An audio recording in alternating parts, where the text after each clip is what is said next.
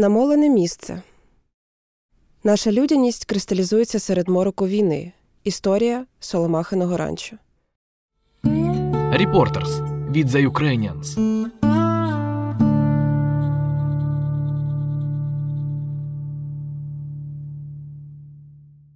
Лакріц не мучився, помер майже миттєво. Вранці 25 лютого російський снаряд розірвався просто у дворі ранчо. Шрапнель розлетілася на всі біч і поцілила у невинну тварину. Гнідий, 15-річний кінь голосно видихнув і назавжди впав. Соломахине ранчо у Литвинівці на Київщині було в окупації понад 30 діб. У цей час разом із поголів'ям коней на господарстві залишалися конюхи, а в перші тижні окупації також і двоє тренерок. Попри щоденні обстріли, відсутність електрики та централізованого водопостачання, люди день у день піклувалися про 52 коней. Заводили генератор, замерзлими руками відрами носили воду з колодязя і, як могли, розтягували якнайдовше харчі. В найстрашніші з часів коні віддячували людям за турботу власним теплом. А потім жителі Литвинівки почали називати Соломахине ранчо намоленим місцем. Віка і Бейбі. Ходь, ходь, ходь. Чітко вигукує жінка, прикладаючи до вуст обидві руки. У фіолетовій футболці і чорних спортивних штанях, заправлених у високій чоботі для верхової їзди, вона стоїть на звивістій дорозі між хвойним лісом, стайнями і великим відкритим майданчиком із дерев'яною загорожею, за якою пасеться з десяток різномастих коней. От куди вас понесло, бешкетники? Та нема там на кого полювати. Жінка усміхається і рухає вказівним пальцем перед чотирма собаками породи грейхаунд, які прибігли на її клич. Кобра, Найма, Панда і Чері, більше відома як Чортовка, граціозні і підтягнуті англійські борзі, ніби злагоджений механізм, у відповідь зупиняються, синхронно нагострюють вуха і вже за мить мчать у бік стаєнь. 34-річна Вікторія Давиденко керує Соломахиним ранчо у селі Литвинівка кілька років.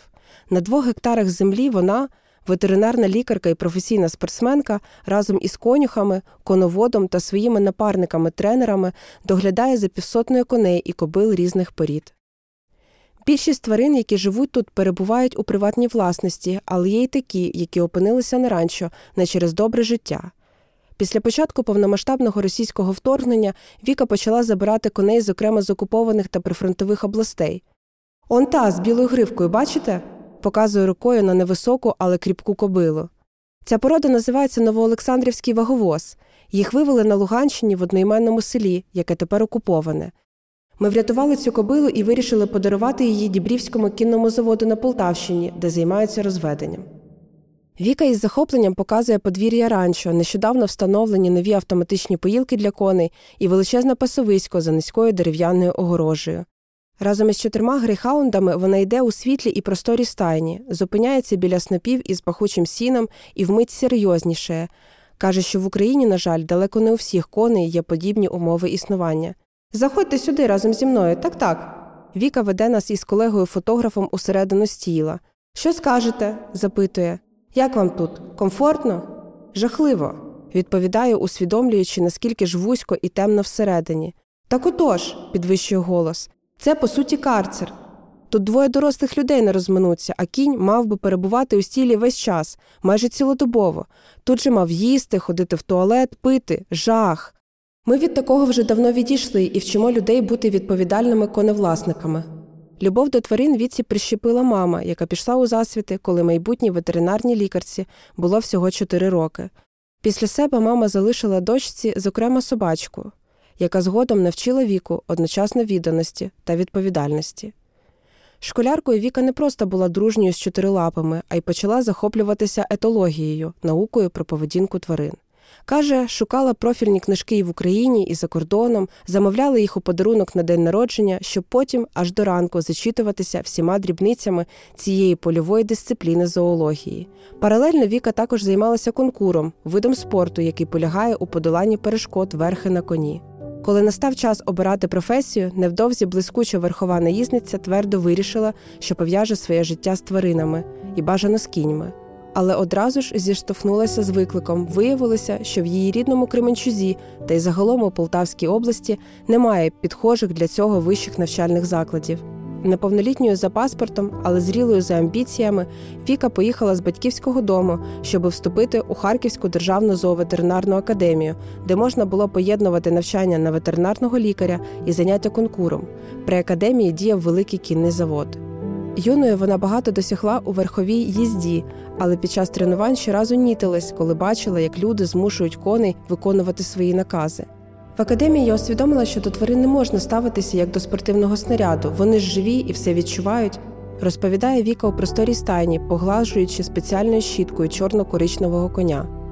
Свою позицію про перехід від грубої сили до спроби домовитися з конем управителька Соломахиного ранчо почала доводити майстрам спорту, які вчили її конкуру. Одного дня, певно, щоб перевірити вічену теорію, одна з тренерок попросила її об'їздити найгоноровішу з кобил на заводі. Гніду породи українська верхова продовжує, всі називали куриця. Така вона була противна, кусюча, зла, здавалося, невиправна. Ми більшість часу зазвичай проводимо опіклування за кіньми. І от, пам'ятаю, я прибираю у неї в стілі, тільки зберу все, а кобила раз копитом два і перевертає зібране. Я до неї підійду, клад зубами і хапає за рукави. Вперта була, ну і я ж уперта. Думаю, добре, добре, я ще знайду до тебе підхід. За кілька тижнів спроб об'їздити гніду Віка випадково дізналася, що кобилу насправді звуть Бейбі, і відтоді перестала, як усі решта, образливо називати її куриця. День за днем намагалася знайти до Бейбі правильний підхід, але та все одно кусалася і продовжувала перевертати тачку. Зрештою, впертість, а з нею правило більше уваги тварині, менше спорту і менше навантажень, таки дали свій результат. Щойно гніду перестали сприймати як спортивний снаряд, продовжує Віка. Кобила навзаєм припинила кусатися і вправніше за інших почала виконувати команди. Без лязготу і крику Бейбі за командою лягала і навіть сідала. З часом я зняла з неї всю амуніцію, і тварина так наголо продовжувала виконувати всі складні трюки. Коли кобила втомлювалася або просто не хотіла щось робити, я не змушувала її. Зрештою, всіх коней, як і людей, треба відчувати. Люди з конем у серці. Весь час, поки говоримо з вікою, поруч із нею, крім англійських борзих, в'ється чотирирічний син Тимур. Непосидючий і відкритий до нових людей, він постійно старається потрапити в об'єктив фотоапарата, стрибає з копиці на копицю сіна, без страху бігає поміж кіньми і дзвінко сміється щоразу, коли на нього звертають увагу. Якби не малий зітхає жінка, ми, думаю, нікуди б минулоріч не виїжджали. Мене й досі від передової зупиняє тільки Тимур. Якби не материнство, то я б уже точно була десь на нулі. Крові не боюся, ліки знаю, шити вмію. Перші тижні під час окупації росіянами Київщини Віка і її чоловік Максим, який тепер служить у ЗСУ, і тоді трирічка Тимур залишались у Литвинівці. Буквально за парканом їхнього приватного будинку зосереджувалася ворожа техніка. Росіяни ходили вулицями села, як у себе вдома, а Віка, стіпивши зуби, минала їх, аби пішки дістатися до ранчо. До кінця лютого і на початку березня жінка та її напарниця Наталя були єдиними тренерками, які залишилися на Соломаханому ранчо. Мене тримала віра у те, що це все ненадовго, і наша армія ось ось звільнить Київську область. Я відчувала відповідальність за тварин, а ще на ранчо тоді була одна дуже хвора кобила, яку я лікувала. Якраз 24 лютого ми мали отримати для неї антибіотики, але в перший день вторгнення пошта у сусідній Гаврилівці закрилася, медикаментів не вистачало, і кобила згодом померла від сепсису. Напередодні ми поговорили з її власницею, бо це якраз була приватна тварина, і ухвалили болюче рішення відпустити її. Тіло кобили, яку довелося приспати, а перед тим тіло коня лакріця, вбитого осколком російського снаряда, співробітники ранчо передали у зоопарк 12 місяців, що теж на Київщині. В окупацію там залишалися семеро співробітників і два охоронці, тоді як у звичайний час за понад трьома сотнями тварин доглядали більше як 50 осіб. Від холоду в зоопарку тоді міг загинути гіпопотам хіпо, але люди щоразу знаходили паливо для генератора, щоб його обігріти.